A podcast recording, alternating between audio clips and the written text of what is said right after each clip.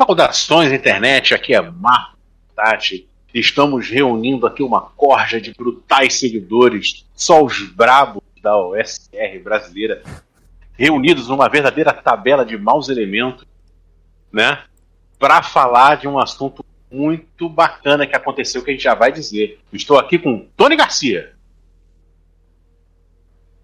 Gente, como estão todos, né? Vocês aí estando aqui nesse episódio mais do que especial, e na realidade isso aqui é um evento especial do qual a gente trouxe pessoas muito importantes aqui no Movimento SR, tá?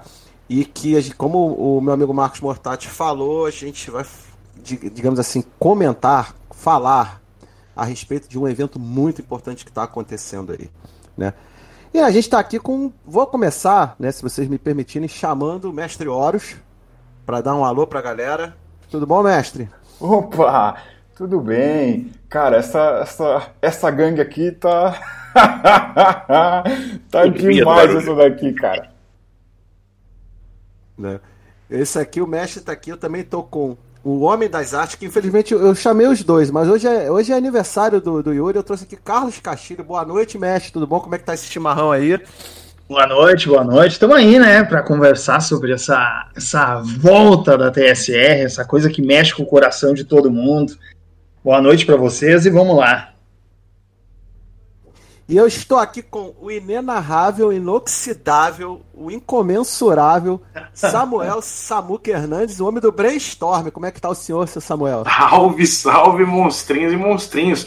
Boa noite a todos os loucos e a nossa gangue que se reuniu aqui é, para poder estourar crânios e falar da TSR, que é o que a gente faz de melhor. Boa noite, senhores, é uma honra estar aqui e hoje o negócio vai pegar fogo. Vambora! É isso aí, hoje a coisa promete. Seu Marcos, por favor, a palavra é sua. Comece fazendo suas considerações, falando e depois a gente vai emendando aí. Quem quiser falar, fica à vontade. Meus amigos, hoje faremos. Primeiro, brindaremos o retorno da PSR, que o nosso, o, nosso, o filho do homem, o Messias na Terra, Ernest Gary Gygax, né? Não, Ernest Gygax, desculpe, né? O filho do homem, né? E ele trouxe de volta a TSR, fez um rebranding na logo, agora tá colorido e tal. E nós aqui vamos primeiro comemorar e especular com, com base em muita mediunidade e achismo, o que, que poderá acontecer. bom demais, bom demais. Quem é que quer começar aí? Vamos lá. Quem é que então, quer as da tá. cara de começar? Pode, pode ser Vai eu, lá, porque carro. provavelmente eu Vai sou lá. o cara que tem menos informação, então deixa eu começar. Onde você estava é... quando as torres gêmeas caíram? Cara, é, eu tava. Quando que eu recebi essa informação da volta da ZSR? Eu tava lá no, no grupo do Telegram do, do SR e um brother postou um vídeo do Instagram de, falando isso, cara. Eu que, como assim, né? Fui lá ver. E ele falava dessa volta, é, que não, não poderia se chamar TSR, porém a logo voltou, né? A logo ainda estão lutando judicialmente por isso, né? Eles, eles registraram de novo a logo, só que ainda estão resolvendo isso, porque a, a, a Wizard não estava não, não mais usando. Aí ele, no vídeo, ele citou que os caras iam produzir material para ODD e ADD primeira edição. Daí, ah, meu coração acelerou, né? Que isso? Aí eu fui dar uma pesquisada e eu vi que eles já estão produzindo um jogo, que é o Giant Lands, né? Sim. Sim. E, ah, Isso, cara. Ele, uma coisa sobre esse jogo muito interessante, que vamos dizer assim, ele é uma mistura do antigo Metamorfose Alpha, né, que hum. é um clássico, e Gambo World. Então, é, eles estão assim já em franca produção, acredito que deve lançar isso em breve, né? Acho que tá rolando até um, rolou um financiamento, não, eu não, nesse aí eu não acompanhei. Se Samuca souber alguma coisa, fala pra gente. Mas o, o que é interessante nessa história é que eles estão retornando e aproveitando esse movimento aí da, do old school, né? E trazendo um, marco de volta, né? A gente é, tem, eu tenho acompanhado eu, diariamente, eu visito o site, o, o Facebook deles e o, o Twitter deles para ver com essas novidades. Mas isso é uma, é uma, é uma grande, é, digamos assim, virada de página, né? Então eu acredito que a gente vai ter aí sei lá, muita novidade com relação a isso. Eu acho que eles estão, como o Marcos fala, ele sempre fala isso pra gente, deve tá, estão botando o pé na água agora. Né? Estão molhando o pé. Então eu acho que vem muita coisa por aí. Quem mais? É, fala, Horus, onde você estava quando recebeu Cara, acredite se quiser, é, eu, não, eu não consigo acompanhar tudo, cara. Na verdade, eu seleciono muito bem onde eu vou me informar e foi no Facebook do, do Geração Xerox mesmo que eu vi o, o anúncio. E aí eu comecei a vasculhar, falei, caraca, e é um, esse, esse jogo, esse é, Giant Land, se eu não me engano, ele é muito legal, cara. Os caras, acho que, se é que eu entendi, os caras pretendem fazer um, um parque onde você pode fazer cosplay lá, mano. Isso. Um bagulho louco, muito louco. É verdade. Eles estão querendo, no segundo momento, fazer um parque temático, né? Então é uma coisa muito doida, né? Mas aí, Samuca, fala alguma coisa, você tá tão calado, cara. Você não é assim. Opa! Não, cara, eu acho, eu acho que assim, ó, nós estamos batendo um papo aqui sobre o retorno triunfal do TSR, mas eu acho que valeria a pena a gente dar um toque, porque pode ter alguém ouvindo a gente que não sabe exatamente o que é a TSR, né? Ou o que foi a TSR. Pô, é verdade. Eu pensei Então, da, por favor. da gente, da gente bater assim um, um papo rápido é, da importância né, de, disso tudo. Então, assim, né, pessoal, é, a TSR é, ela nasce justamente naquela fronteira, na divisão ali, né, da evolução e, e, e ramificação dos wargames, né, e, e quando a TSR é, quando a TSR começa a produzir o que a gente chama de RPG aí na, na, na forma da marca, do produto deles ali, o D&D, o Dungeons and Dragons, é, eles começam a, sem querer, na minha opinião, é criar né, uma nova mídia ali, né? É, então, quer dizer, é muito, é muito mais do que um jogo, é muito mais do que a evolução do wargame, é, não, é, não é teatro, não é board game, quer dizer, é uma mídia realmente nova que te permite é, entrar em contato com o mundo, né? Via essa leitura, né? Então, isso que é uma mídia, né? É aquilo que te coloca em contato com o mundo é, por uma ótica. O que, que vocês acham disso, pessoal? Eu acho que o segmento do RPG é uma coisa importante mundo, né? É um produto revolucionário, é um produto que foi criado, né? E primeiro que ele é um, programa, um produto transmídia, de transmídia, né? Ele abarca várias mídias, né? No início a gente ah, sim, importante falar que TSR é Tactical Study Rules, né? Isso aí para quem não, ainda não sabe o que significa TSR, né? E mais o, o, o, a importância da TSR, gente, é que tudo que a gente entende de RPG hoje veio da TSR. Tudo que você está jogando, inclusive no teu computador, o que você está vendo nos streams aí que a galera faz, o Samuca Castilho jogando Barromês, o, o Mestre Horas fazendo várias coisas diferentes de mapas, tudo aquilo, a gente lá no Geração Xerox. Galera, veio tudo da TCR. Desses caras, do Arneson e do, do Gygax. Então a importância do retorno da TSR é enorme. No momento que a gente está tendo uma, uma, um revival do old school. Né? Então, é, é, a gente tem que pontuar isso, deixar isso muito claro, né? Que para todos nós que estamos aqui na, nesse, nesse bate-papo, todos nós fomos profundamente influenciados por ela. Tanto a, a, nível profissional, por exemplo, no meu caso, que eu trabalho com game design graças a TSR, graças ao Dungeons and Dragons, tá? Como as outras pessoas que estão aqui. Então, é, é importantíssimo isso, gente. É, é, é, é como se de repente é, sei lá, os alienígenas aparecessem finalmente, né? Então, é, eu, dentro do, do que a gente está vendo aí, o que está acontecendo, é, é, é, simplesmente caramba. Era tudo que muita gente estava esperando acontecer, né? Ou não, né? É, é, é o que em mim bateu a seguinte forma, assim, não, né? porque assim, ó, esses, esses caras, eles nunca pararam de produzir, eles estavam produzindo em outros, outros lugares, né? Porque o, o, o, o Gary Gygax Jr. aí, ele se uniu junto com o, o James Ward, né? É, James Ward, Ward, que é um, também é um game designer fodão aí, que tava uhum. desde o início. É, esse cara. Esse cara fez o Dates and Demigods, tá? Nossa. Só isso. Só isso. Então, e eu, e eu fiquei isso, muito curioso para isso. Cara, qual é a visão deles da parada agora, né? Porque a gente tá lá consumindo consumindo o produto que eles fizeram há muito tempo atrás e, e eu estou muito curioso para entender o que, que eles pensam de tudo isso agora, como que eles vão aplicar essas coisas no jogo, né? É, cara, eu vou, eu vou entrar aqui e já vou aproveitar para dar uma informação em primeira mão aqui no podcast de vocês, hein? Opa! É, eu vou, vou, vou lançar. É furo. Brainstorm é furo, vambora.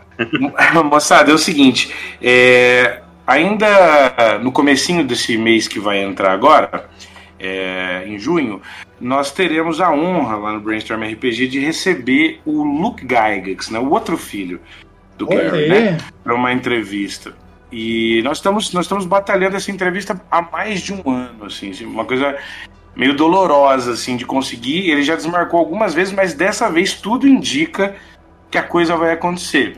e o, o planejamento. Oi? Ele não é oficial da Força Aérea, né?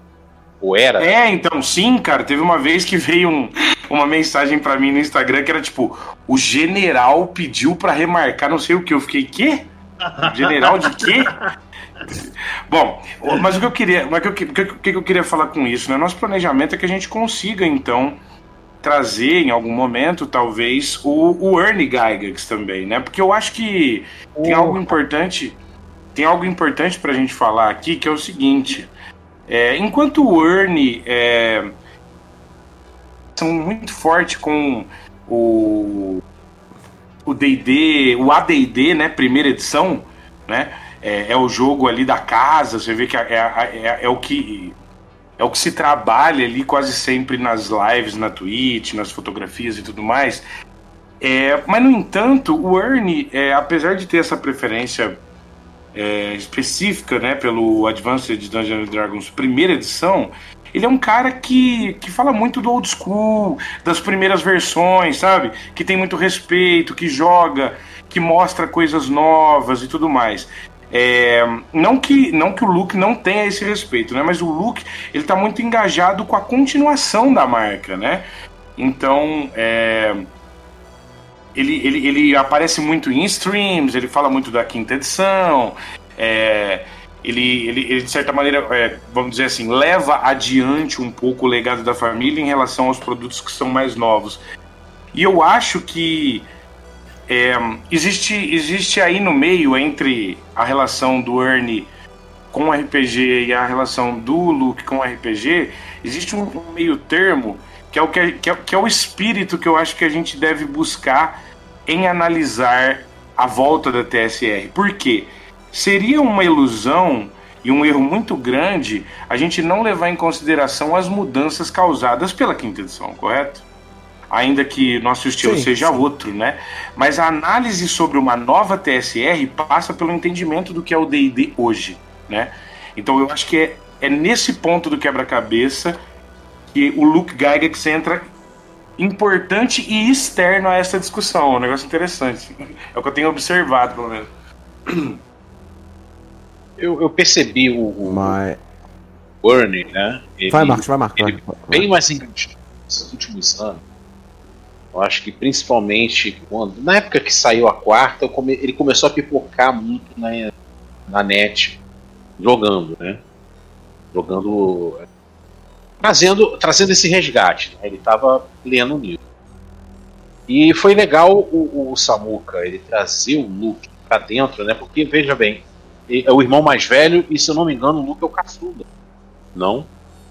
Eu acho que sim também. Tem essa o impressão. É o caçula, né? Porque tem a, a, a Elise, né? Que, a Elise, se eu não me engano, foi ela que batizou de nome Dungeons and Dragons. Veio da ideia dela, porque não estaríamos jogando The Fantasy Game. O nome original da coisa ia ser The Fantasy Game e não Dungeons E ela era criança, muito, ela era muito pequena na época. Começou a jogar com o pai, né? Mas diga, Tony. Não, não, vai, segue, segue, segue o rumo aí, que tá indo bem. Vai lá. E é interessante com ele como externo, ele tá ligado às lives. Ele aparece muito com aquela Satine Phoenix, né? Falando hum? sobre. É, a Satine Phoenix faz, a, faz algumas lives de edição e tal.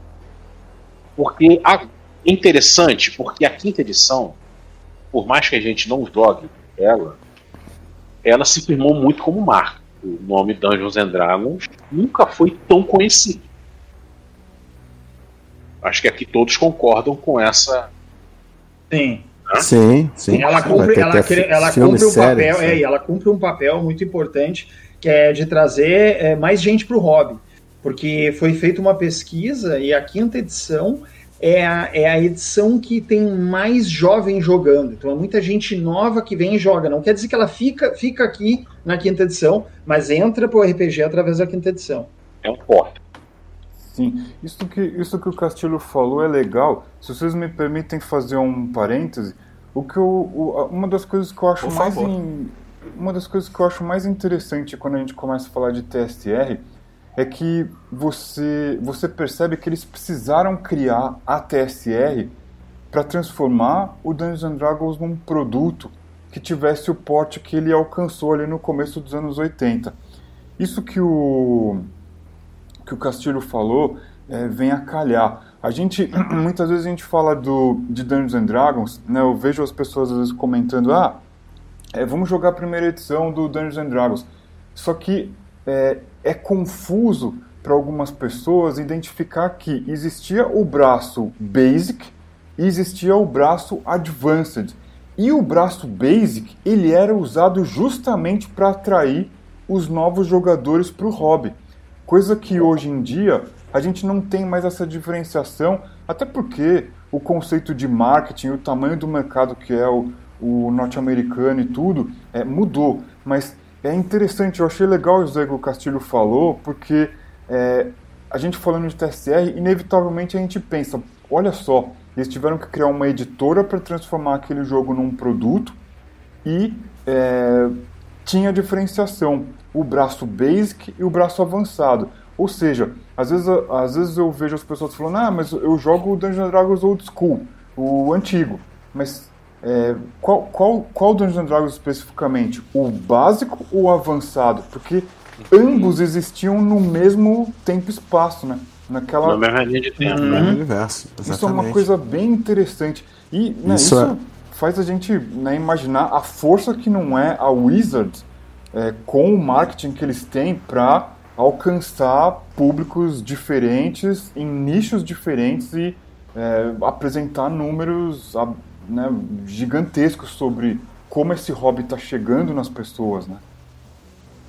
Eu estava assistindo, eu tava é, assistindo a... uma live do Ernie narrando e eu percebi que tinham muitos novos jogadores, ou seja, não, não tô dizendo assim, jogadores que começaram agora na quinta edição, mas jogadores como muitos é, como alguns de nós, né? É, que começaram na quarta, na terceira, né? No, na, na, na, segunda versão do, do Advanced.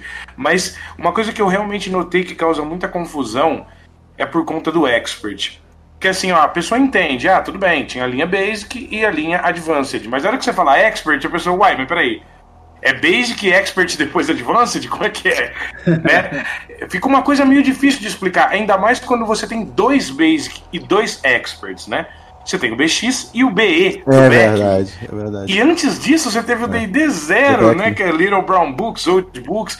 Quer dizer, não realmente não é muito simples de moldar esse quebra-cabeça, mas eu acho que o que importa é o seguinte: para todos os efeitos, é, seja o D&D Zero, seja as duas possibilidades do BX, seja a reunião do Hulu Cyclopedia, sejam os Advanced, Dungeons and Dragons 1, né? É, e 2, eles ainda assim estavam muito imersos, claro, cada um numa fase muito diferente, mas nessa estrutura é, que a gente está aqui homenageando, que é da TSR, né? Então, assim, em termos da, da influência da TSR, eu acho que todos esses jogos, de alguma maneira, representam um avanço, não só para o mundo do RPG e da, das mídias, de jogos, mas também para a própria história da TSR, né?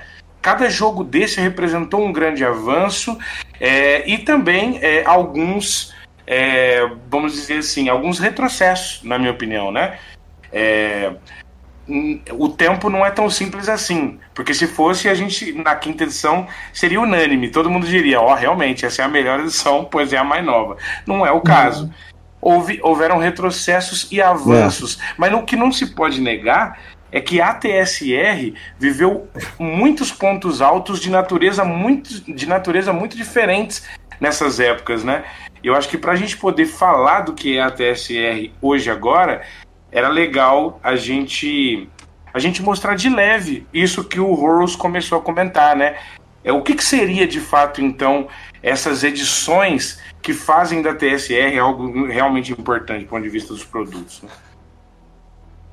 Ela nasce, ela, a TSR nasce. Eu, acho... falo, Antônio, ah. Antônio tá tentando falar um tempão. Não, não, não, eu só, é, não, eu só queria falar uma coisa sobre. Não, eu quero que vocês falem, só que o que é importante é o seguinte: você falou uma coisa com o Samu que eu queria complementar. A, a importância dos produtos da TSR e a importância da TSR para a indústria de jogos. Sim. Tá? Porque a gente pensa TSR e RPG, não, gente. A gente tem que começar a pensar a TSR como a indústria de jogos, inclusive a indústria de videogames. Exatamente, Isso, verdade. Exatamente. Porque ela, ela, a TSR, ela fez uma revolução e ela, inclusive, formou, como eu falo, formou, ela criou, fez. Acho que foi o. Não sei quem foi que falou, acho que foi o que falou que eu, eu era má influência para um monte de gente. Como é? Quem foi que falou isso? Foi o. Como é que, é? é? Ele falou: não, eu fui responsável pela essa influência negativa para um monte de jovens.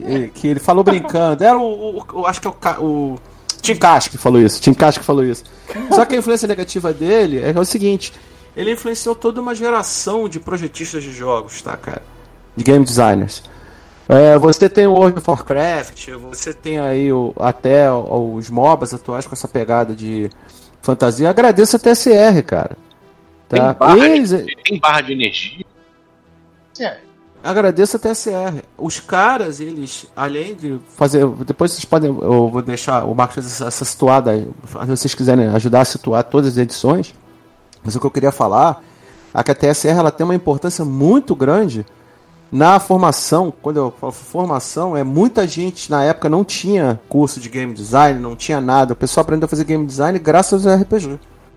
Então a, S, a TSR sim, ela, ela tem uma importância monstruosa, tá? Você quer fazer trocadilhos, né? Na indústria de jogos. Então vocês entendem, é, é o pessoal que está ouvindo isso, entendam que é, a gente está falando de uma empresa que construiu tudo que vocês têm aí, que vocês estão jogando em termos de jogos de fantasia ou e outros jogos. Tá? Sim, então sim, entenda é. o tamanho do negócio. Não é uma. Ah, uma empresa que voltou. Não, não, cara. É a empresa com pessoas que, claro, a gente tem pouquíssimas pessoas hoje que estavam naquela época. Muitos já morreram. E as, e as revistas também, né, Tony? Poxa, o que, que, não, que, não foi é. um editorial do, da, da The Dragon, cara? Que que é isso? Só isso já seria um mundo ligado? Pois é, né? pois é. E a gente não falou de Dragon nem de Dungeon. A gente é. nem chegou nisso. Entendeu? Isso, isso então, que... o que eu tô falando é. Fala, fala, Vários. É, o, o que você falou é super importante. Eu lembro da gente ter. Acho que a gente falou sobre isso na, naquela live que a gente fez lá no, no YouTube. É, se alguém não escreveu isso daí, eu, eu acho que alguém já deve ter escrito, tá? Eu não consigo acompanhar tudo que é lançado. Talvez aquele Shannon Apple Klein talvez já tenha falado. Nem sei se eu estou falando sobre o nome dele certo. É o cara que escreve as resenhas na Drive Thru RPG. Ele é um escritor de mão cheia, já documentou todas as décadas importantes para RPG. É, vale a pena dar uma conferida nos livros dele. Eu nunca, nunca consegui pôr a mão nesses livros porque eles estão em dólares, eles são caríssimos. Para mim, é, eu, eu, não é viável. Porém, isso que o Tony falou é bem importante. É, como eu falei, se alguém, é, se alguém não escreveu, vai escrever.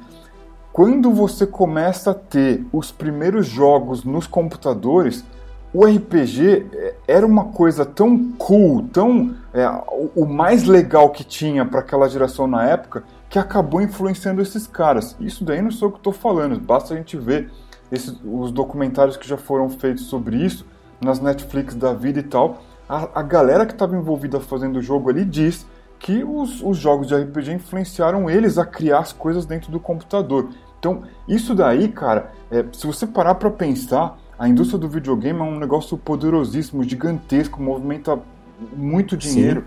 Cara, é uma coisa que a gente tem que frisar mesmo. Eu, eu não acho que todo mundo parou para pensar nesse ponto ainda. É... é, mas olha só, existe, existe já uma. É, você falou muito bem, olha, nas Netflix da vida. Eu tive uma oportunidade de assistir. Sempre eu assistia a BlizzCon, né? O pessoal falando os eventos da Blizzard, depois que foram. Antes de ser online, é, transmitir online, já faziam uma transmissão antes dessa confusão da pandemia, né? E toda a equipe da Blizzard clássica, tá? A galera que, tava lá desde o início, hoje não tem mais ninguém, né? Todo mundo saiu. Eles falaram que a grande, a, o, a grande influência deles foi Dungeons Dragons. E aí? Entendeu? A própria. Aí eu vou um pouco mais longe. A Games Workshop, quando ela começou, ela era uma loja, tá? Em Nottingham. Era uma loja, uma lojinha. Tem as fotos aí até hoje. Ela é um monstro. Ela é a maior empresa de jogos de, de miniatura, na minha opinião, hoje do planeta, em termos de grana, tá? Eles, eles, eles foram a primeira empresa que importaram para a Inglaterra o Dungeons and Dragons. Se você pegar as, as primeiras White Dwarfs, que são as revistas deles, né? Uhum. Tem aventura para D&D, para D&D. Uhum. Tem, a, tem coisas Nossa, de tem aventuras belíssimas na White Dwarf para D&D, inclusive. Exatamente. Eu adoraria ter. Exatamente. Então, a, a, gente depois conversa. Então, o que, é que eu estou falando? É, a importância desse troço é muito grande. As pessoas, é claro, é, vamos ao papo de velho, né? A geração nova precisa entender isso. Que tudo que vocês têm hoje, que vocês estão jogando, agradeço a esses caras. Agradeço a TSR, ao Gary, o Gary Gygax e o Will Arneson, o Dave Arneson. E sobre os ombros desse pessoal. Sim, é, eu tenho, eu tenho um, um, amigo que fala que no fim tudo é D&D. Tudo veio do D&D. Quase tudo que a gente consome Sim. veio do D&D, cara. Vem, no fim é tudo isso.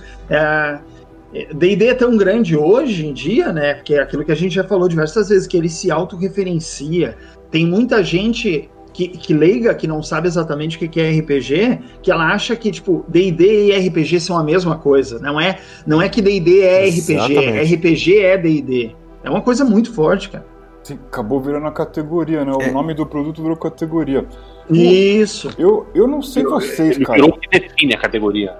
Exatamente. Eu não, eu não sei vocês, eu sou, eu sou fã da o que eu chamo de era de ouro, que é ao longo dos 80 o que a TSR fez com os produtos que ela tinha. Que, além de Dungeons Dragons, sim, é, sim. eram outros. Eu sou o maior fã dessa fase aí. As, eu lembro que o Balbi uma vez me perguntou, poxa, e o. Qual, qual que é o, o. a caixa que você mais prefere? Eu falei, cara, é o Frank Mentor. Eu gosto daquilo porque aquilo tem cara de presente. Eu queria ganhar aquilo de Natal. Porra, Horus, eu vou te falar que eu também acho isso. É, é, por exemplo, me lembrou. Porque, por exemplo, hoje. Lembrou um, meme. Ah. Rapidinho, só pra cortar, lembrou o meme do Nintendo 64! Não sei se vocês já viram isso, mas tudo bem. Toca aqui. Ah, eu sou do time. Eu sou time Holmes, cara. É, não, assim, é, falando é, muito de produto. Por exemplo, entre ter a Rule Cyclopedia e ter as caixas, eu fico com as caixas. Ah, sim, sem dúvida. também. Sem dúvida. Ah, sem dúvida, sem dúvida. Todo, né, mas é. Porque o Mistara, o ele vai explicando ali. O Mistara do Encyclopedia recebeu muita influência de sci-fi. E, e, não que eu, tem gente que adora, mas não é a pegada principal, eu, não. Particularmente não é minha pegada, não. Eu gosto daquele Mistara medieval eslave. Isso, é, também. Sem falar que nas caixas ele vai te explicando. Uh, peça por peça de como avançar nesse, nesse, nesse no, novo nível, nessa nova a área que tu tá chegando, né? Nessa divisão de níveis. Quando tu sai do básico, vai pro expert, vai pro companion, assim vai é. indo, né? Pô, cara, eu, eu tava lendo Agora. uma resenha de um. Tava lendo a resenha de um. de um americano que ele tava dizendo o seguinte: ele era lá criança, devia ter o quê? Uns. sei lá, uns 12 anos, 13 anos. E ele, ele conta que eles começaram a jogar RPG, né? E no Backme, é, e, e eles começaram no Basic. E olha que louco, depois de quatro fucking anos eles foram pro Expert. E ele conta Caraca. que no dia que chegou a caixa, todo mundo chorou. Até o pai chorou. Porque assim, os meninos ficaram amigos, os pais dos meninos ficaram amigos, as mães, começou a ter churrasco, expandiu, né, a rede de sociabilidade. É, a molecada de repente começou a ter amigos que eram de outras classes sociais, de outros bairros, de outros lugares. Começou, quer dizer, começou ali naquele porão, naquela garagem, como em tantas outras do mundo todo, começou a se formar é, o que eu aqui vou muito romanticamente chamar de rede emocional do RPG, né? E eu sim, achei muito bonito, sim, cara, sim, porque essa noção parece que a gente não tem mais hoje, sabe? Tipo, é, Quer dizer, você vai jogar uma campanha de um ano e meio que você vai do 1 ao 20, mas peraí, cara, como assim? Tem, tem toda um, um, uma, uma, estrutura. Que... Uma estrutura social, sabe? Uma malha, uma trama emocional social que a gente desenvolve com amizade durante anos. Se você força tudo e faz tudo ser tipo em quatro meses, como é que você fica amigo do cara que você tá. Não dá, né, cara? Mas aí, deixa eu só fazer uma coisa rapidinho que você falou uma coisa muito legal aí. Você falou uma coisa muito importante, amizade. Eu tenho amigos de RPG até hoje. Eu tenho. Entendeu? Minhas grandes amizades. Amigos que a gente vê do RPG. Eu tenho grandes Pô, cara, amigos. Vocês todos aqui que estão aqui são meus amigos do RPG. Eu ah. nunca ia conhecer vocês se pois não fosse é. RPG. Se não fosse do RPG. Olha, pois é. nessa é. situação de pandemia, olha o que, que o RPG tá fazendo com o cara. Tipo assim, meu, pois é. consumindo pois RPG é. 24 horas por dia, cara. Também. Sabe, o RPG une ah, a galera é. mesmo. Pois é. Então é, é, é, é importante falar isso para as pessoas poderem entender, né? Que, por exemplo, uma coisa que a gente está vendo com. A pandemia foi boa, apesar de nós estarmos jogando remotamente, né? Que muita gente está jogando remotamente. Mas digamos assim, eu vou falar uma coisa. Vou falar uma coisa agora engraçada, né? O, como é que é? O, os velhos saíram do, do, do poço, porra. Todo mundo aqui, é, por exemplo, eu sou da época da década de 80, que nem o Horus. A gente voltou e a gente está produzindo que nem louco. Entendeu? É, cara, isso para mim, o que tá acontecendo agora, essa, todo esse movimento, esse troço todo, me fez voltar a produzir coisa para RPG, coisa que eu não fazia há 25 anos, 30 anos atrás, entendeu? E, e eu tô trazendo todo o material e essas coisas. E a gente vê que isso está sendo muito legal. As pessoas estão começando a, a, a, jogar RPG dos mais variados tipos, inclusive o solo, que hoje é para mim também uma das coisas mais importantes do RPG, que é o RPG solo. Que no, é, no Dungeons Dragons já tinha aventura solo, ah, tá? Tinha aventura solo naquela época. Vermelha, vermelha tinha uma aventura solo para você começar a aprender tinha uma aventura solo. o rudimento do jogo, é. Exatamente. Pô, cara, e eu, eu é, queria é... puxar um, um lance que é o seguinte: a TSR é tão foda que ela consegue manter vários tipos de jogos, inclusive não só D&D, né, como a gente acabou de citar aqui, coisas para além até do próprio RPG, mas o que eu acho que é mais interessante é que a TSR consegue, dentro do DD, é, dentro da linha dela de produtos, ainda manter dois estilos de jogos na mesma estrutura, que é o britânico e o americano, né? E hoje a gente celebra sim, sim. essa relação com novos jogos, como por exemplo o Warlock, aí, que o Castilho tão lindamente ilustrou. Quer dizer, tudo isso, a origem está na TSR, a gente precisa lembrar disso, né? Senão a moçada esquece. É. Não, exatamente, exatamente, exatamente. Cara, exatamente. Eu... E digo mais, vamos falar que até o próprio Warhammer também, né? Pô, então. É, ué. Com certeza. Sim. Eu, eu, eu tenho uma história. Fala aí, eu, eu tenho uma história de caixa aí que vai ser um pouco de nostalgia. Se vocês me permitem, eu vou tentar contar rapidinho. Eu tava Olha falando. Aí. Tava falando daquele lance da. De quando você era criança você queria ganhar uma caixa de Natal. Eu lembro né, da, da Bienal do Livro, minha mãe, bibliotecária, e olha, eu, aí já não me lembro bem, tá? Se, se em alguns pavilhões da Bienal você só podia entrar com crachá, eu peguei da minha mãe, eu não lembro disso. Mas a, a, a, eu nunca vi a caixa vermelha na Devir, por exemplo, a caixa básica na Devir. Mas eu vi a caixa vermelha traduzida é, para o português de Portugal no estande de Portugal na Bienal do Livro, né, naquela área. Que foda! Eu comecei com essa caixa, é, sabia? É, caraca. Pô, conta essa história, Horus. Aliás, conta essa história, por favor. Eu comecei com a Xerox dessa caixa. Bora, liga aí. Não, então. Mas vá, quantas horas? O, o porquê, o porquê de, de. Muitas vezes eu falo, por que será que essa caixa faz sentido? Por que, que Frank Mentor grita mais alto do que qualquer outra versão? É, eu adoro a Cyclopedia, mas cara, na hora que eu entrei lá no stand de Portugal e vi a, a caixinha vermelha da sociedade tipográfica, eu falei, cara, eu quero isso daqui. Né? Não tinha dinheiro, voltou no outro dia, não tinha mais.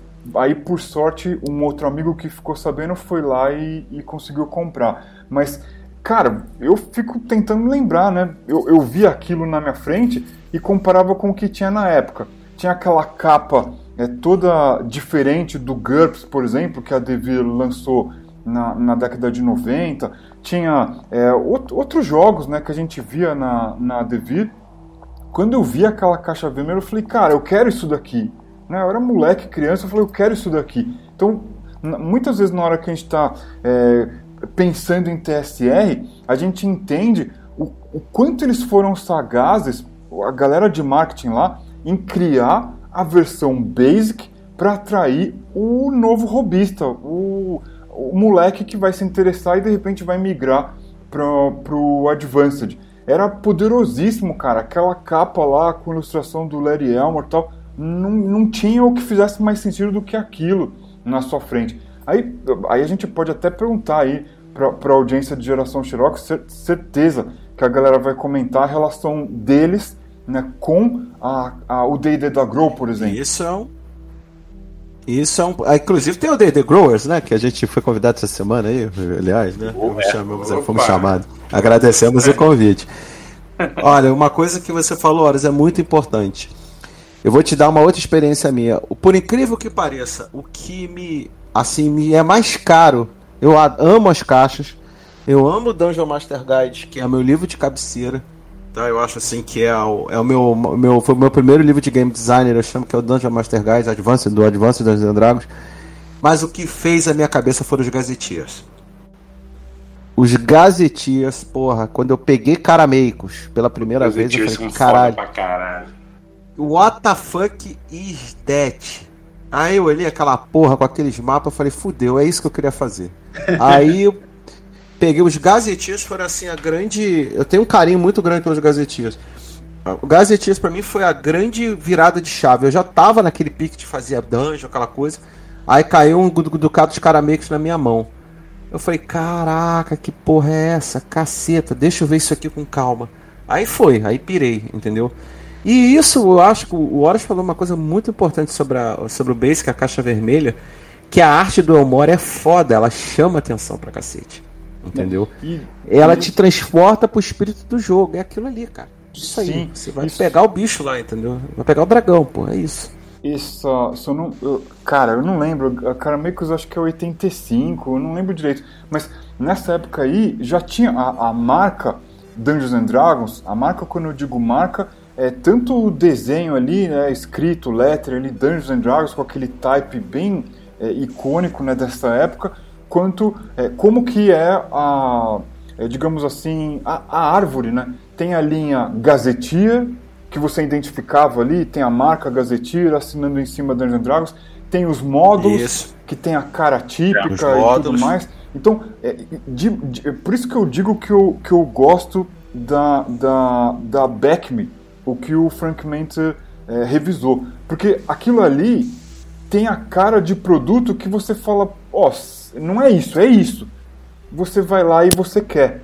É, o marketing dos caras foi violento. E eu, quando eu digo marca, é dessa exatamente de como está estruturado. Né? Você tinha a linha Gazetteer, tinha os Entendi. módulos, outras coisas do, do. acessórios, né? Enfim.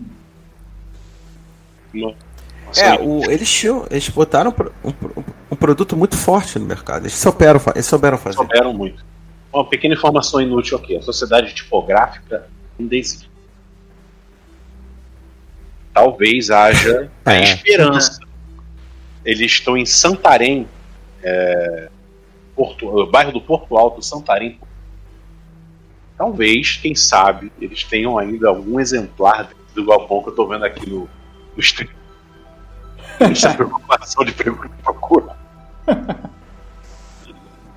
Ah, mas gente, agora é que eu falo, é, só que só para fazer um adendo aqui também que a gente não pode deixar de citar, a gente tá falando do Dungeons and Dragons, obviamente, mas não vamos esquecer Gumball World, não vamos esquecer Boot Hill, tá? Que era o RPG de velho, de velho oeste da TSR, Star Frontier. Don't Give Up the Tá. Ship. Oi? Don't Give Up the Ship, que era o RPG naval dele. Eu não, O Gangbuster Tá, também então é dessa quer dizer- época, né? É, dessa época.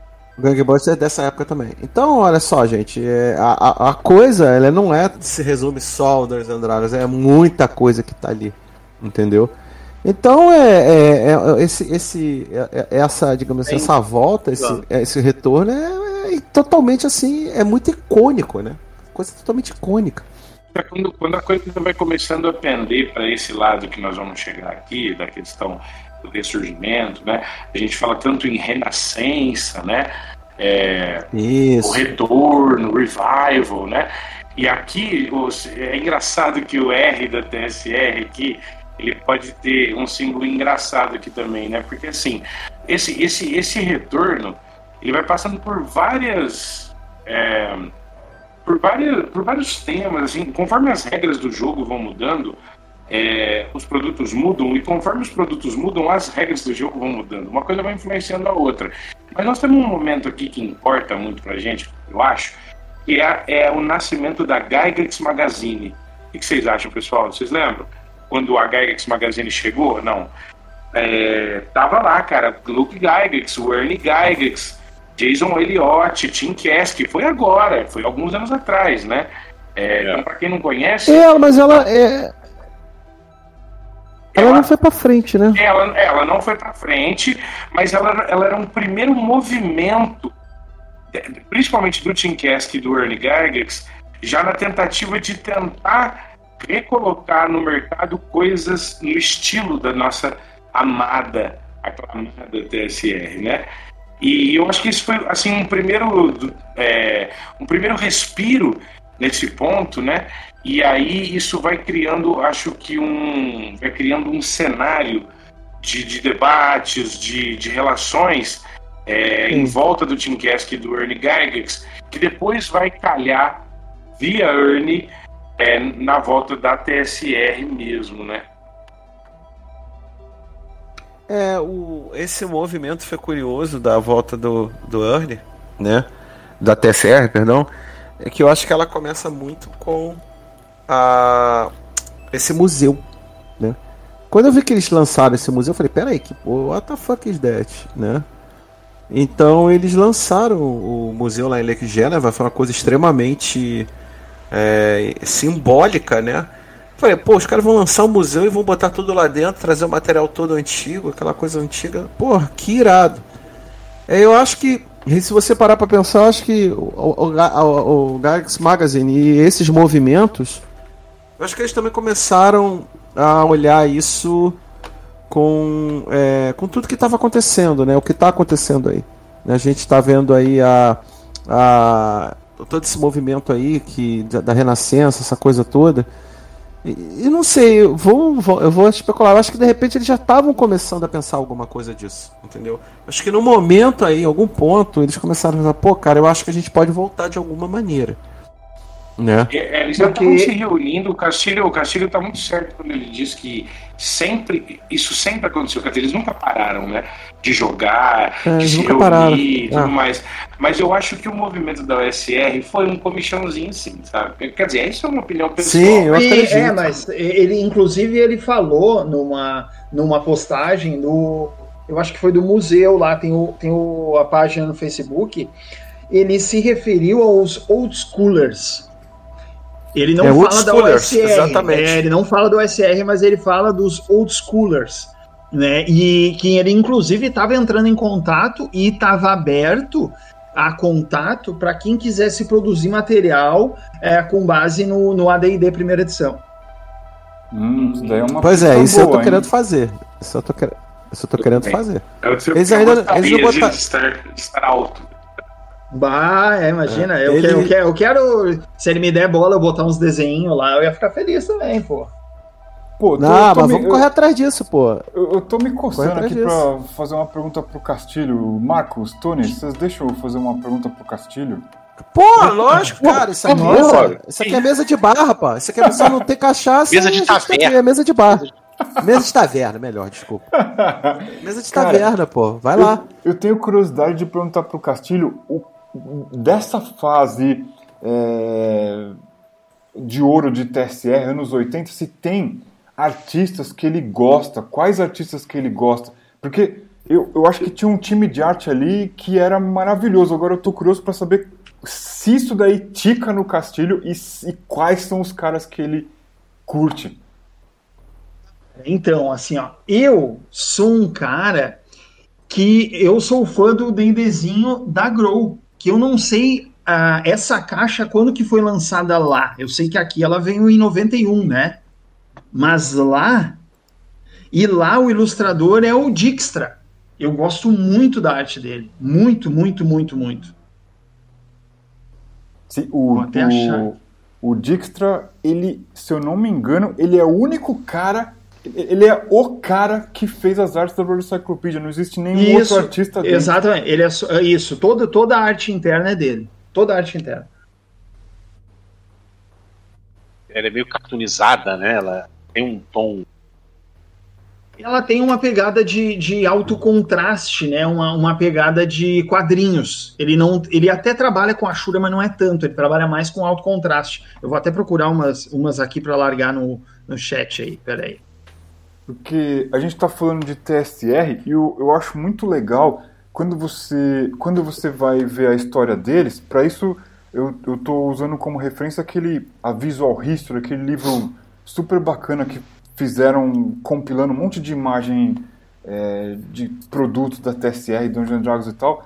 Eles deram um- uma direção para o departamento de arte quando a TSR ganhou corpo que é o- aquela virada ali dos, do, do, do comecinho dos 80. E aí aparece Jeff Wesley, aparece Larry Elmore, os, o, o Dijkstra pega muita coisa e outros artistas que eu não, não, vou, não vou lembrar nome aqui. Tem o, o, o que eu mais gosto, o Tony deve conhecer bem, se ele é fã de, de, de Gazetteer, que é o Stephen Fabian, que é o cara que faz aquelas Não artes conheço, porra. Eu não conheço, Conheço, esse, eu vou porra. procurar agora. Esse Nossa, cara é sinistro. Esse cara é Cara, era sinistro. Esse cara é, É? sinistraço. Ele é muito sinistro, cara. capas do, Porra. dos gazetilhos. esses- O arte interna. A arte interna, porque. Deixa eu pegar um exemplo do, do Stephen Faber que é famoso. Pera aí. Deixa eu ver se eu acho aqui. Nossa, cara, tem uma Ele- dele que eu acho uma das coisas mais lindas que eu já vi na minha vida, velho, de Stephen Fagan. Vou Inclusive, pegar ele aqui tem também. uma gazetinha ah, cara como que eu não conheço isso daí? é, ele tem um tom meio búlgaro. Esse cara é um monstro, cara. Ele é um monstro, Sim. esse cara. É, tem um, é verdade, tem um tom muito diferente mesmo, tem razão. Uma pulgária, né? Tem tom Se o, se o Castilho. O Castilho vai lembrar, certeza. Castilho. Se o Castilho vê o Stephen Faber, ele pira. É- Ele é o cara que faz Eu as já artes. achei aqui. Ele é o cara que ficou conhecido por fazer as artes internas de Ravenloft. Hum. Mas ele tinha um monte de coisas. As Gazeteiros, a maioria foi ele que fez as internas. Tem a- muito, tinha uma coisa do Gazetier dele. Tem muita coisa do Gazetier dele, cara. Ele tem muita coisa. Eu já tô, tô- eu vou abrir um Gazetier aqui, tá? E já vou te dizer uma que eu acho foda. Eu vou, deixa eu pegar aqui. Um cara que mexe também, claro, todos mexem, o, o- mas o Larry Elmer, é, apesar dele não ser. Ah, o Elmer é uma- foda. É, ele não, não é. Como é que eu vou dizer? Como eu faço ilustração preto e branco, eu acabo que não. Eu, vou- eu tenho uma tendência a observar mais artistas que trabalham mais com isso, né? Mas eu tenho uma pasta no Larry Elmore cheia de arte dele. Ele, ele tem um site dele que vende print das artes dele no papel fotográfico, cara. E eu, assim, ó, eu baixei todas as artes que tem lá para usar como referência de ilustração. Todas, todas, todas. Vocês curtiram o visual desse Giant Lands que eles estão mostrando na página da, da TSR? Olha, eu achei pouco. Eu achei pouco. É, eu achei. pouco, Eles têm um achei perfil que- no Insta também aqui. Eu achei Eu tenho, que, legal. eu tenho que ser um cara mais. cara pra Instagram, cara, mas eu achei pouca coisa. Eu achei Ah, o legal. Stephen Faber aqui, caraca, que cara meio. Ele é foda. Tô vendo aqui. Eu, eu. Ele, pô, gente, o, eu sinceramente, o Giant Lands eu tô bastante curioso com o jogo porque mexeu muito numa, numa coisa chamada Gamma World, né? Que eu sempre fui fã do Gamma Sim. World também. Sempre gostei do Gamma World. Vamos ver, né? Vamos aguardar. Tô curioso aí. Acho que como eu, tem muita gente curiosa. Vamos dar uma pincelada sobre Gamma World. O, Nossa audiência. O, Fala, Washington. o Castilho estava falando de, do Larry Elmore e vocês estão falando de Gamma World. Se eu não me engano, é, o que às vezes a gente conhece as capas do Larry Elmore, né, toda coloridona e tal. Se eu não me engano, a, a, a segunda edição do Gamma World ela tem a arte É traço dele, né? Ah, E é incrível, cara, é de estourar a cabeça, assim. Gamma World com Larry Elmore fazendo as ilustrações a traço é de chorar, cara. É o que eu falo, cara. Os caras. Ah, tô vendo aqui. Tô vendo aqui. O, por exemplo, Nomad uh, Riders. Tá aqui, Larry Elmore. Ele mesmo. É ele mesmo. É ele mesmo. Fazendo preto e branco. É ele mesmo. Se eu não me engano, El- ele também desenhou pro Star Frontiers, tá? Ele fez arte pro Star Frontiers. É muito ele mesmo. E E, e na caixa vermelha tem muita arte preta e branca dele. No Sim. Tem muita coisa a caixa vermelha. sim, sim. Sim, nossa, É, ele aí Star Frontiers preto e branco também. eu vou, vou dar uma de bem nerd, mas assim, vou bater o recorde da nerdice aqui, cara. Quando, eu- quando eu vi a, a, a, a versão da sociedade tipográfica da caixa vermelha, eu não, eu não conseguia saber se aqueles, aquelas ilustrações é, internas, aquilo tinha sido transformado em retícula, era traço tinha transformado em retícula, ou era daquele jeito mesmo. Pô, cara, eu realmente agora você pegou pesado. Alcancei, é. Por quê? Porque o, o- o cara, o naquela época o cara devia receber o fotolito daquilo para poder usar as artes e tal. O texto ele, né, compunha lá como ele tinha o recurso, até porque o texto não podia ser o mesmo, tinha que traduzir o texto. Agora, a reprodução das artes é, do, do Elmore dentro da caixa básica vermelha, eu sempre fiquei na dúvida como elas eram originais. Eu, eu não acho que elas eram como elas estão lá, é, reproduzidas na. Pode ser versão- qualidade. É, é, é, porque, Hum, porque é o seguinte, eu sei que eles recebiam. O pessoal antigamente, como é que era o processo? Eles recebiam os fotolitos, é, as fotos, as coisas, e recompunham tudo aqui.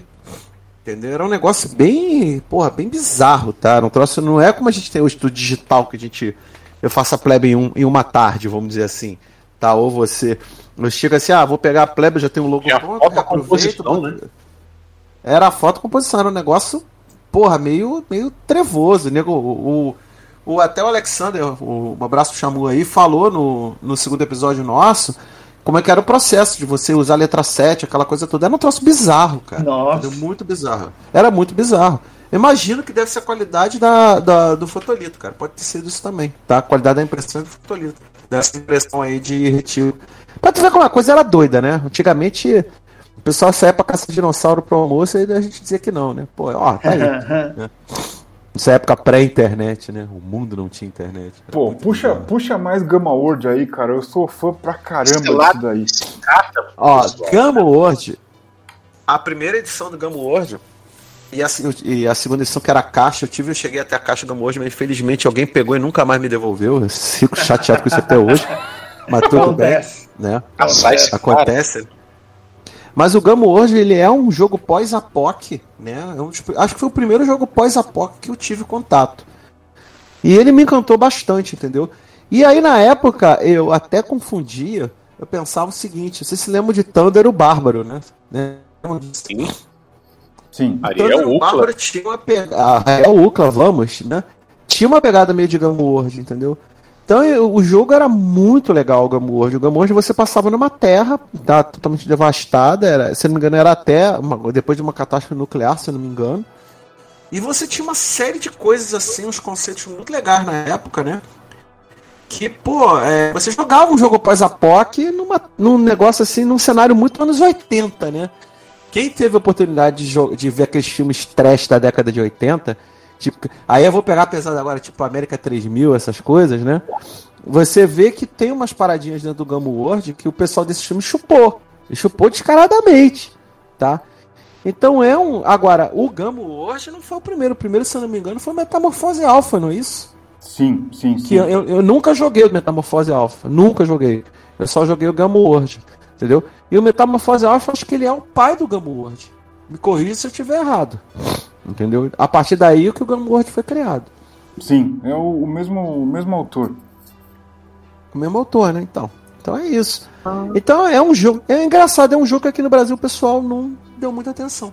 E aí, Lá fora é bastante dizer, eu, jogado. eu não conheço. Eu conheço o nome, é claro, eu já falar, mas eu não, não passou por mim, nunca joguei.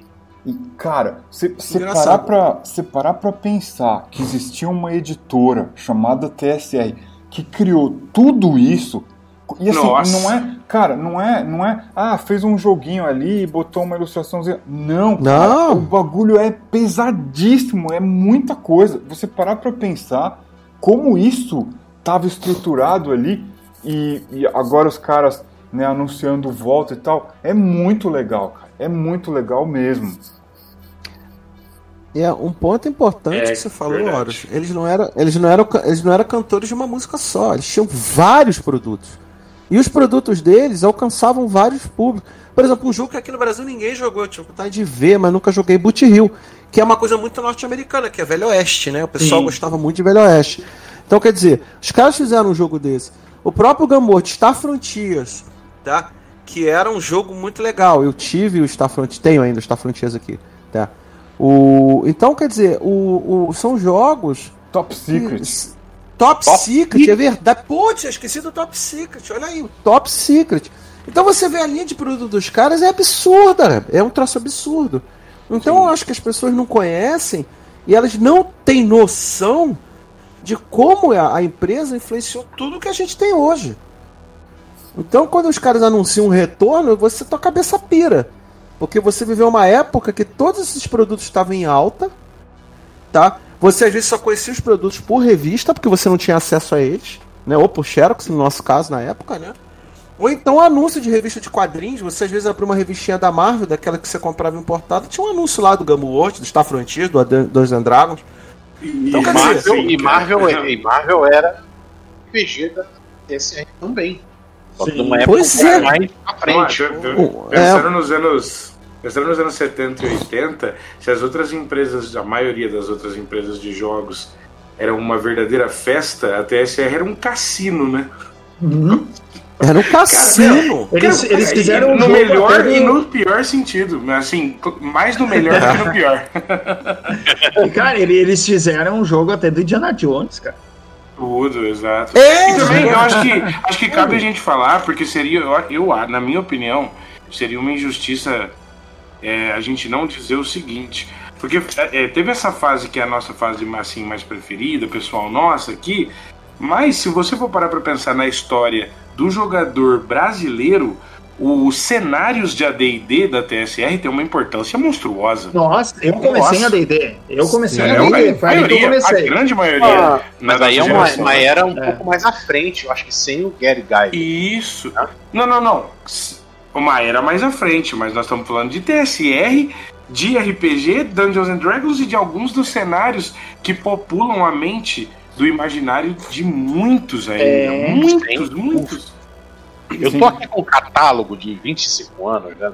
Eu de, da, da TSR, e cara, é uma coisa riquíssima. Ele por si só, né? É o, o Silver Anniversary. E cara, é, é- o que a gente tá falando aqui da, da variedade de coisas é a ponta do iceberg. Do que tem. É. Alternate, alguém lembra? Esse eu não não. lembrava, não. Alternate, nossa. Alternate. Isso eu me lembro, eu nunca joguei. Nunca joguei. É, tem aqui, ó. Tá no. Ah, uma coisa que esqueci de falar que a TSR fez também. Buck Rogers. Verdade. Buck Rogers. Buck Buck, Rogers. Buck. Rogers é da TSR. É da TSR, Buck Rogers. E não esquecemos que a TSR também fez jogos de tabuleiro, tá? A gente não falou É, isso. Muito o Dungeon. né? O Dungeon, cara. A Aquilo TSR. ali- Aquilo Ah, o ali Dungeon, tava em o tudo, Dungeon. tudo quanto é quarta capa de revista da Marvel, tinha lá o anúncio do Dungeon. Eles usavam. Dungeon. Teve uma época que esse jogo eles fizeram a capa. Porque teve é, várias versões desse jogo. Uma delas era aquele, aquele dragão vermelho do Caitlin Parkinson, se eu não me engano. Eles usavam aquele dragão vermelho para ilustrar a capa do jogo e ela sempre estava nos anúncios quarta capa de Marvel gringa, Avengers e tudo mais. Eu ficava Sim. louco, porque isso, eu não, eu não imaginava disso. o que, que era isso. Eu falei, cara, peraí, eu tenho aqui Aventuras Fantásticas, tem a GUPS lá, não sei o que. Mas o que, que é isso daqui? Era uma loucura. E, ó, e a TSR fez um produto que é extremamente obscuro, tá? Vou chegar lá agora. O Marco já viu isso, eu mostrei pra ele outro dia, né? Que era um vídeo, era um jogo eletrônico mecânico. Ah, tá? não, aí, aí, aí você vai Olha. me fazer eu chorar, cara. Esse jogo. Tô ligado, é, eu, eu cheguei a ver até a propaganda desse negócio. Eu quase chorei no dia que eu vi, velho. Esse, esse jogo tem um emulador online dele, eu tenho que achar pra passar pra vocês. Pô, esse bagulho é lindo. Esse mesmo, jogo véio. era. É, você tinha que fugir do dragão e achar o tesouro. E você andava num tabuleiro, né? Eletro, movendo as, uh, o, as pecinhas num tabuleiro estilo, estilo eletrônico. E quando você encontrava uma parede, você parava. Ou então, quando encontrava o dragão, o dragão podia te seguir e te matar. Cara, isso foi feito na época. Isso aí a gente tá falando 80 e pouco, por aí já tinha isso. Entendeu? Então quer dizer, porra, cara, é isso que a gente tá querendo falar pra galera que tá nos ouvindo aí. Por que, que a gente tá tão assim com a cabeça pirada com relação a esse retorno? Porque vocês reparem que a quantidade de coisa que existe é absurda. E a gente, a gente acho que nem arranhou o tudo aí, a gente tá falando que a gente conhece. Entendeu? que a gente tem coisa aqui na, na, no capa pra, pra falar. A, a gente fala, pois é. Fala de módulo, fala de um monte de coisa. Gente, é coisa pra cacete. E aí? Aí é quando o cara chega, pô, nós vamos lançar um jogo novo aí, com a pegada antiga, estamos trazendo de novo. Porra, então fica assim, caraca, o que esses malucos vão fazer? Ou seja, e é a galera das antigas, né? Você tem aí o, um pessoal que está dentro desse, desse, desse, desse, projeto do Giant Lands, que a galera que tava lá, né? Eu faço até, eu brinco até com o Marcos, né? Quem se lembra do trote da Sensitiva Zoraide? Alguém se lembra disso aí? Né? Ah, é, você eu falava assim, Zoraide, você estava lá em São Tomé das Letras, eu também estava lá, o cara que imita o alienígena, né? Esses caras estavam lá, né? Esses caras estavam lá, porra. Então eles estão Esses... pegando essa esses tempos atrás eu tava, tava no Discord conversando com alguns amigos, eles estavam planejando um, um, jogo. E assim, eu não tava nem muito prestando atenção, eles disseram que era alguma coisa meio anos 20, que era uma parada ali anos 80, que tinha rolado, né? Assim, um jogo de temática anos 20, mas lançado mais ou menos nos anos 80. E aí, no, no final das contas, acabei ficando com a vaga do menino que não foi. E aí, no dia do jogo, qual não foi a minha surpresa quando o jogo era Gangbusters? É... Gangbusters, é. E, e, e, cara, assim, tipo, eu já tinha dado uma olhada ali para poder jogar com os meninos, já tava amando. Assim, todo aquele negócio do crime organizado nos anos 20, a lei seca, aquela coisa toda. E aí, quando eu olhei, assim, no Google e vi, assim, escrito TSR, eu quase chorei, velho. Eu chorei. É, cara, eu, eu, assim, tipo, eu fiquei pensando na hora, cara, a TSR era uma fábrica de sonhos, cara muito, muito é. absurdamente poderosa e populou a nossa imaginação. Isso não é pouca coisa. Né? Acho que para quem está ouvindo isso não é pouca coisa. Então assim, muito não, variado é. e profundo nos estilos, né? Muito interessante. Oh, eu tô aqui com a, é, a gente tá... facsimile do Castle Ravenloft, né? A aventura para D&D. Eu tô olhando aqui as ilustrações, é Clyde Caldwell. A gente é. chegou a mencionar esse. O Catista? Não, Sim, não falamos ainda. Não falamos acho. de Caldwell. O Marte meio fotorrealista. Diga. Não, então, é justamente ele, ele, o Tony falou das gazetias, eu lembrei. Ele foi um dos caras que, se não foi o único, foi um dos únicos a fazer as capas das gazetias. É, o Clash Calder, se não me engano, são as capas são dele, sim. Da gazetinha são dele. Até, deixa eu até confirmar isso aqui com as minhas gazetias aqui. Tô abrindo aqui minha. Como é que é o meu Vadmeco aqui, o baú do Raul, como o pessoal fala. Porque você lembra, assim, das as Cover, capas... Clyde Calder. É dele mesmo, do Clyde tipo, Calder. É você você pode pegar ali todas as capas de gazetias, você vai ver que elas têm uma composição de um ter um protagonista, depois um desenho do lado, um mapa de fundo e tal. Eu acho que isso é, é ele só. Eu acho que. Posso estar enganado, mas ele fez todas as Deixa capas. eu abrir o arco de Tar aqui. É, Ele, ele fez todas as capas. Ele fez todas as capas. Cara, é ele mesmo. Martin Ele mesmo. Agora, Gente, é aquele negócio. Hoje, vamos, vamos aguardar pra ver o que vai vir, né? o. Agora, agora o nosso exercício. Diga, diga a hora. Não, então, acho que foi o Samuka ele tava mencionando o lance da Dragon e da Dungeon. Cara, é, muita coisa não chegava, né? Na Devir, nas lojas. Na, São Paulo era Devir e Forbidden Planet. Eu imagino que deviam ter alguns outros lugares também que recebiam, mas era só, né? O, o que, eu imagino, o que era garantido que ia vender, o que era sucesso e tal. Agora, a Dragon e a Dungeon, principalmente a Dragon, que era meio que um era o house, dá pra dizer que era o house organ dos caras, vai. Isso daí chegava no mundo inteiro e aí você conhecia as coisas mais obscuras, né? Chegava aqui e você falava, pô, mas esses jogos aqui, cara, eu, eu quero saber como é que é. Não tinha na loja, mas na revista você via. E ela, e ela anunciava coisas dos concorrentes. Tinha os, as propagandas É, dos concorrentes. Acho que nessa época, Aí uma assim, coisa curiosa brasileiro, né, que queria consumir, o brasileiro que queria consumir essa revista, ele, ia- ele, ele tinha que portar um documento chamado AR. Vocês conhecem isso? É o amigo rico. Se não tivesse um amigo rico, amigo você não tinha como é. Eu, tipo, ter É várias, verdade. ter várias. Eu não pesava 62 quilos a. É, eu, eu, eu, ia- eu voltando da minha casa, da escola para casa, eu economizava ônibus, economizava merenda para comprar Dragon Magazine. Eu tenho algumas que me custaram algumas refeições e quilômetros andados. E essa, esse é o poder da TSR para você que não acompanha essa É, aí. Ah. E só uma, uma coisa sobre a Dragon, já que a gente está indo pra Dragon rapidamente, a Dragon publicava jogos também dentro dela, tá? Existiam, ela publicou alguns jogos dentro da Dragon que eles se tornaram até clássicos, né? Eu, eu tenho uma listagem aí, eu tenho que achar onde está isso, porque isso aqui realmente o velho não lembra.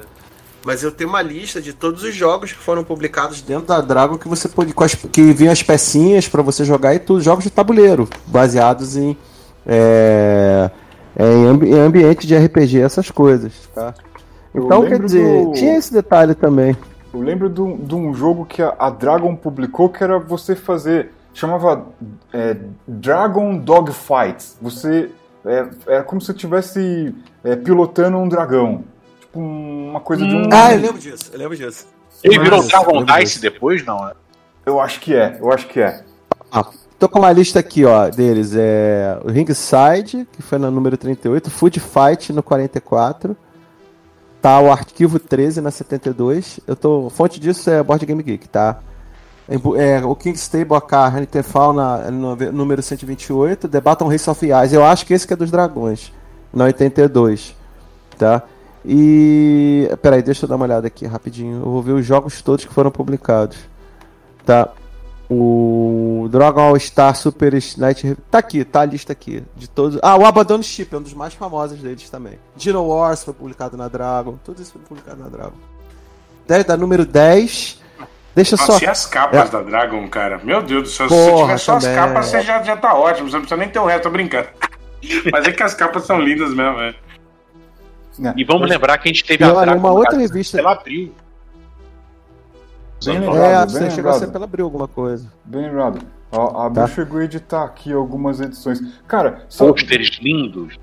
disso, disso que a gente tá falando, é, de repente o, quem, o ouvinte vai, vai falar, é, pô, mas como é que é, qual que era a dimensão disso daí? Cara, tinha jogo, tinha revista, eram equipes gigantescas para ficar criando esse tipo de coisa. A gente nem, nem, nem falou do departamento de paperback lá dos romances, livro e tal, que os caras ficavam. Pois é. E é, a Os gente nem falou livros isso, jogos caraca. também tinham. Não Do teria melhor. como falar de tudo na TSR, porque a TSR é um mundo. É um universo, um mundo de bolso, é uma dimensão. O Né? multiverso, diria. É um multiverso, é uma coisa, não tem como. É muita coisa, meu Deus. Eu queria só lembrar uma coisa, na entrevista que eu fiz com o Greenwood, ele me disse que muitos pequenos, médios e grandes autores, no sentido de- do renome, começaram tanto na Dragon quanto na Dungeon, né? Então é é interessante falar isso também, né? O autor vai, vai se consolidando primeiro nas revistas e depois vai entrando de forma oficial, né? Sim, E eu acho que até mais Pois o. é. pois é. Até mais o Ed Greenwood, acho que ele, ele ia, ia, ninguém melhor que ele, né? O cara criou Forgotten Realms e, cara, tinham diversos autores que tinham que ajudar a expandir o universo com os livrinhos ali, os romances que os caras torcia para bater lá num, num top 10 na New York. Ori, né? Exatamente, o, o Salvatore, toda essa galera escrevia baseado naquilo que o, o Ed Greenwood tinha como cenário e tudo. Cara, você já imaginou o tamanho disso, cara? É muita coisa. É muita coisa. Muita... E só uma curiosidade, eu tô abrindo uma Dragon aqui agora, né? E tô vendo o anúncio da White Dwarf da Games Workshop dentro dela. E estou vendo o anúncio do Battletech da FASA dentro dela. Dragon número 132 de abril de 1988, né? Puta que pariu. É eu, eu vejo disso. Acho que a gente, não sei se nós já estamos nos encaminhando para finalmente ou não, mas. É... Daqui a pouquinho, daqui a pouquinho vejo... o Time Cop vai falar. eu, vejo, eu vejo uma relação assim, pessoal. Eu acho assim, a, a TSR, a, além de toda a função histórica, tem, um, tem uma outra coisa assim que eu, que eu acho que me chama muita atenção, que é o seguinte, ela nos faz perceber o quanto nós, aqui, criadores de conteúdo, ilustradores, né, é, escritores para RPG, jogadores, mestres, é, o quanto a gente, quando a gente se reúne e, e consegue criar de uma maneira organizada é, uma estrutura que permita que, essas, que essa nossa imaginação conflua de maneira profissional e a, a criar um, um, produto, o como a gente reunido a gente consegue fazer, sabe? Coisas muito maiores do que a gente, do que eu, Samuca, do que o Castilho, do que o pessoal do Geração, do Horse. Quando a gente se une, a gente faz o que nós estamos fazendo aqui. A TSR é um bom lembrete pra gente que não há limites para sonhar nesse sentido, né? Ali ela reunia com certeza do mundo, né? Então assim, não estou dizendo que ah, nós vamos criar uma TSR brasileira, não é isso, mas é uma fonte de inspiração é. para que a gente se una ao invés de a gente se dividir, né? Eu acho que todo mundo está entendendo o que eu estou querendo. Esse é importante. É, sei, eu sei. Desse, saindo daqui.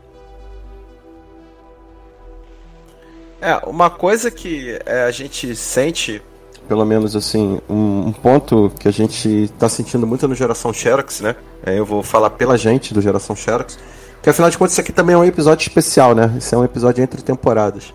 Né? A gente trouxe essa galera toda aqui.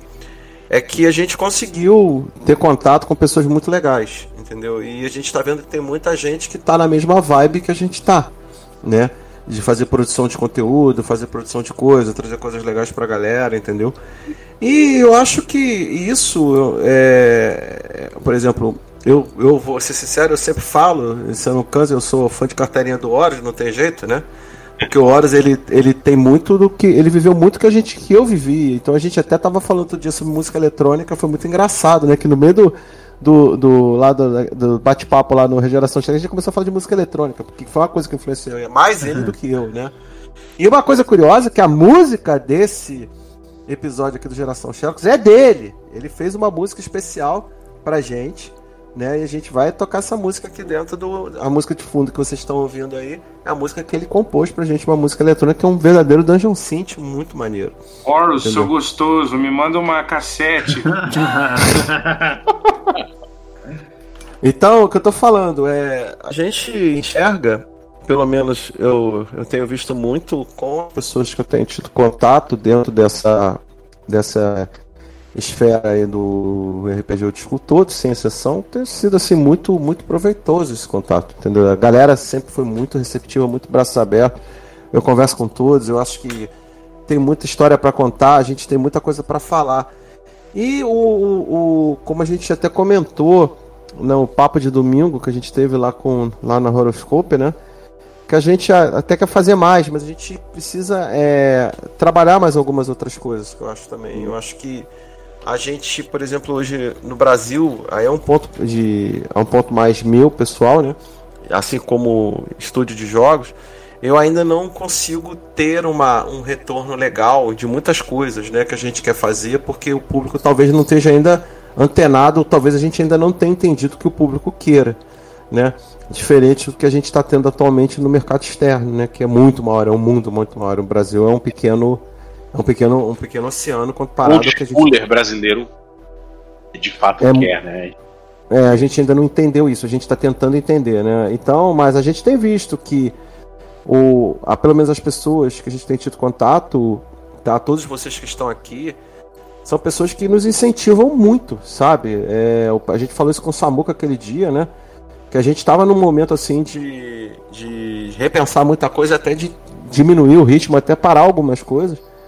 Mas ele deu um sopro pra gente e a gente foi embora. O próprio Horus com os trabalhos dele, que a gente vê os trabalhos dele. Tá? E o Carlos e o Yuri, pena que o Yuri não tá aqui hoje com a gente, mas hoje é aniversário dele, a gente tem que dar esse crédito, né?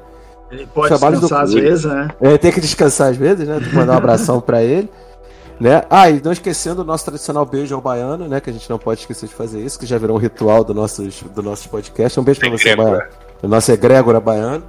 Né? É que é o seguinte. É, tudo isso que vocês falam, que vocês fazem, que eu vejo, eu tento acompanhar, né, na medida possível as lives de vocês, até terça-feira vendo lá o Barromês lá do, do, do, com vocês lá, com o e a galera, aquela coisa toda. Isso ajuda muita gente, entendeu? Isso aí dá uma continuidade no nosso trabalho, né? Então é, é isso. Eu acho que você falou uma coisa muito, você falou uma coisa muito bacana, que é aquela história do RPG unir as pessoas e trazer as pessoas de volta, entendeu? Então isso eu acho muito bom. Eu acho que esse tipo de coisa tem que ser muito bem cultivado. Agora, é um trabalho que a gente vai fazendo, né? A gente vai levando, tem seus altos e baixos, mas a gente chega lá, a gente acaba chegando lá. O negócio é esse, né? Enfim, mas e aí, senhores? Mais alguma coisa aí? Porque agora eu vou dar uma de time copy. E aí? Alguém quer falar mais alguma coisinha aí, fechar, falar e depois a gente faz partir para nossas considerações finais? Pô, eu, eu, eu vou dizer que eu tô bem feliz de vocês terem lembrado de mim, me chamar aqui pra, pra falar. Espero que eu possa ter colaborado com algo interessante. E eu fiquei. Quando, quando vocês me falaram que ia ter isso daí e me convidaram, eu fiquei super feliz. Queria, queria lembrar isso. Ah, obrigado. Bom, Você é uma agradece. figura assim pra gente muito A gente agradece é icônica. É. É, eu, eu vou nessa, nessa mesma linha do, do Horus.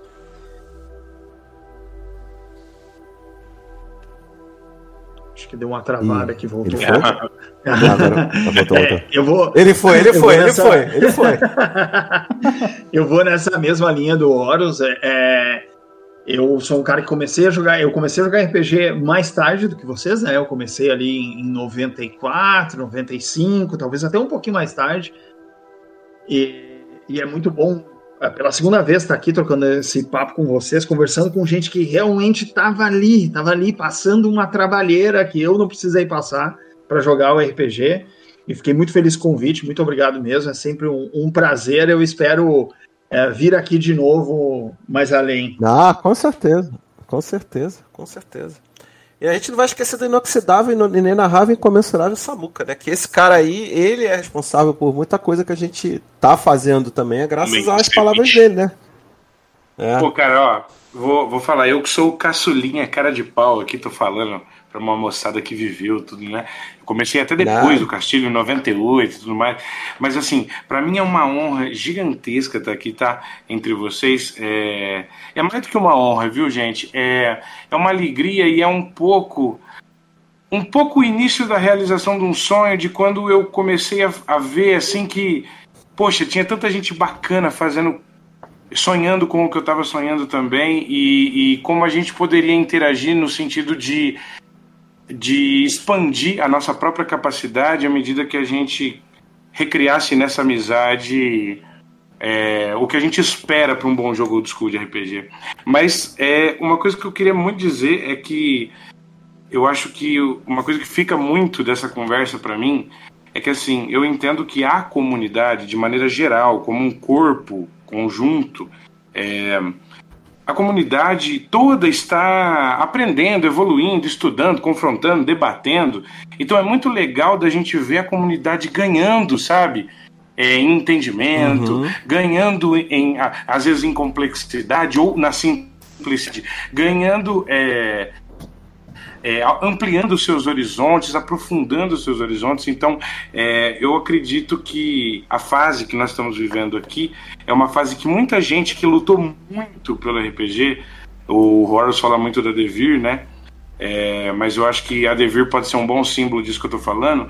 É, essa fase que nós estamos vivendo, é, ela é um momento de gratificação e de, e de consolidação de um projeto que foi levado a ferro e fogo por gente muito séria aqui na comunidade nacional. Uhum. Isso que nós estamos fazendo é uma delícia de diversão, mas não é brincadeira, né? É, e, e não é brincadeira no sentido da importância, é, do, do prestígio, né? Que essas pessoas que deixaram seu legado, né? Dentro da história do RPG nacional. Para mim é uma honra, é uma alegria, uma satisfação estar aqui com vocês. Obrigado pelo convite. Pô, oh, valeu. Vai, Irmão, eu, já, eu acho que já a gente agradece. Primeiro, a gente chamou vocês porque a gente sabe que vocês são pessoas muito, muito importantes, estão fazendo coisa, entendeu? É, eu gosto muito de, de assim, isso é um, eu converso muito com o Marcos, a gente muito conversa muito sobre isso, né? A gente gosta de prestigiar, prestigiar as pessoas que a gente que fazem, sabe? Que estão fazendo aí. Eu queria chamar mais gente, mas aí ia ficar muito crowdado, por exemplo. Eu não posso esquecer também, eu vou falar de algumas pessoas aqui, o, o nosso amigo, o nosso amigo Beltrame, a gente chamou, mas ele não pôde vir o nosso amigo Balbi, o nosso amigo Kiral, tá? Que também, pô, é um cara que faz muita coisa legal aí. Tá tanta gente aí que a gente sabe que tá aí nessa batalha, tá Esse fazendo ouro atrás. Do, do SR brasileiro. Pois é, e aí eu vou falar um pouquinho do solo, que eu tenho que puxar pro solo, porque isso também é muito importante, a galera lá do solo, que eu acho mega importante o trabalho do Tarcísio, de tantas outras pessoas que estão lá fazendo coisas muito legais, entendeu? Guilda dos então, Mestres, então, é... né? Importante escola. Pois é, escola, é, pois é, pois é, essa galera, então... A gente queria chamar todo mundo, mas não dá, infelizmente. Mas aí a gente pinça uma galera que a gente sabe que é a galera, é a galera do terror, né? Mas é isso. Marcos, algum, algum recado que você queira falar aí pra gente poder calar os transmissores? Primeiro, agradecer imensamente Castilho, Mestre Horus, Tamuca e, e aqueles que não puderam estar conosco hoje, que o Tony citou. Né? É sempre um prazer enorme ter vocês aqui na nossa casa, está sempre aberto para você, certo? E sim, a gente tem que ir essas casas. Eu penso muito em coisas com todos vocês. É sempre uma, uma, uma alegria é, fazer uma interseção dos nossos trabalhos com, com vocês. É sempre uma, uma alegria muito grande, porque eu me sinto como se eu estivesse lá de novo, 13, 14 anos de idade, sabe, de mochila nas costas, Dragon dentro da mochila, pesando. E é, é isso, nós, é, é nós temos aqui conosco um visitante cabeça de ouro, né? Como eu falei há pouco, atrás da exatamente, exatamente. É, assim, agradecimento é pouco. Então eu, eu, o que eu posso demonstrar aqui primeiramente é a minha alegria de tê-los de tê-los aqui. Não só os presentes, como quem não pôde comparecer aqui conosco, até por questão técnica, de agir e tal. E, gente, link desse pessoal todo aqui. Vou rodar aqui do Spotify. Vai conhecer o trabalho maravilhoso é, de é. sabe? A, a, a, musicalidade e a criatividade de Horus são inenarráveis. Para mim, é um modelo de trabalho. Castilho, que se não sabe, agora ele vai saber que eu, eu, me, eu me baseio muito no trabalho dele, nas minhas modestas ilustrações. Sabe? Aliás, eu vou falar, eu vou fazer uma fofoca. Vou fazer uma fofoca. Ele tem vergonha de pedir ajuda para você, tá? Ele diz que não, não vou ficar enchendo o saco do cara, não, porque ele vai me interpretar mal. Tá, Castilho? Pronto, fiz. Pode falei, encher, pronto. Pode encher o saco Pronto, falei. Castilho responde. É, é, é só chegar, é só chegar, é só chegar. Não tem ruim, por favor. Pronto, eu falei. Você vai, não. Porque eu ganhei meu dia. Sério mesmo. Pô, pronto, tá doido? Pronto, eu falei. Não, mas é falei, só chegar. É. A gente tem, todo mundo tem que se ajudar para todo mundo crescer, dúvida, cara. Senão tá louco. Samuca, com todo, toda, toda a trupe do Brainstorm Cash, gente muito divertida. Ouvi, ouvi vocês jogando. Eu tava ouvindo o Raifel no Brainstorm Cast e é uma coisa assim. Parece que eu tô assistindo um desenho animado do Roger Ranger. Agora eu fui né? Agora eu fui lá. Agora tu pegou pesado, né? É. Pesado agora. Então... E é isso, gente. gente esse é um, é um, episódio, plantão, praticamente, né? Um plantão do Xerox. É um plantão, plantão. É, o, ainda, é o ainda primeiro episódio especial que a gente está fazendo. Papel quente cheirando a Tony. É, a gente está ah. num momento agora de repouso, né? De descanso. vocês devem ter reparado, deu uma, uma, uma mainada na produção para a gente pensar no que vai fazer na próxima, na próxima temporada. Em breve vocês vão ter mais coisas ali. Né, Tony? Tem algum anúncio? Isso. Não, eu só avisar a galera que é o seguinte: esse episódio, nossos episódios normalmente saem na quinta-feira. Por esse episódio ser um episódio especial, talvez, quando vocês ouvirem, vocês poderão estar ouvindo ele na sexta-feira. Então não estranhem, tá? Porque a gente vai ter que pegar, editar, fazer algumas coisinhas. Mas esse foi um episódio que a gente fez. É, vamos chamar assim de episódio especial, porque é um, é um fechamento da primeira temporada oficial. A gente fechou com Samuka, o último episódio da temporada foi com Samuka, né? Que a gente falou de Mega Dungeon. E esse aqui é um episódio especial justamente para essa comemoração dessa volta da TCR e para reunir essa galera aqui, né? Então é isso. Basicamente vai vir novidades por aí, né? A gente está trabalhando. O projeto da Mega Dungeon está começando a tomar corpo, né?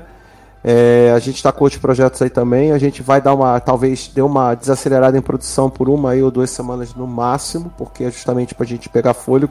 Semana que vem a gente já está gravando a, a, primeira temporada, né?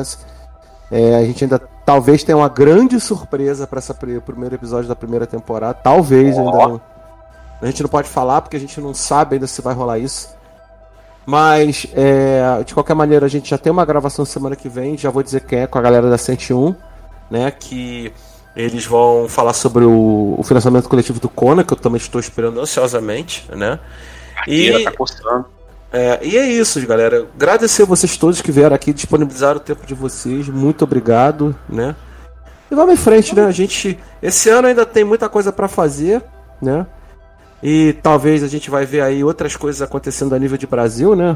Vamos ver aí o que, que vai ver aí de coisa de fora para cá, que tá uma, tem uma expectativa também aí de trazer material, é, é, o SR vir pro Brasil, traduzido para português, vamos ver, né? E é isso, gente. Mais algum recado, galera? Senão a gente vai, como a gente fala, vamos desligar nossos transmissores. E breve estaremos no ar. Alguém mais quer dar um abraço, um beijo? Mandar um beijo pra Xuxa? Eu, eu, eu vou dar tchau para vocês, porque em dois minutos eu tenho um rolezinho em Mistara. Se eu não chegar lá, o Cezinha vai me bater. Ó. Oh. Então vai lá. Então, gente, vou fechar aqui os microfones. Vocês, muito, muito obrigado. obrigado. Tá? Muito obrigado pela audiência de vocês. Muito obrigado por todos aqui. E vamos nessa. Abraço a todos, até o nosso próximo episódio.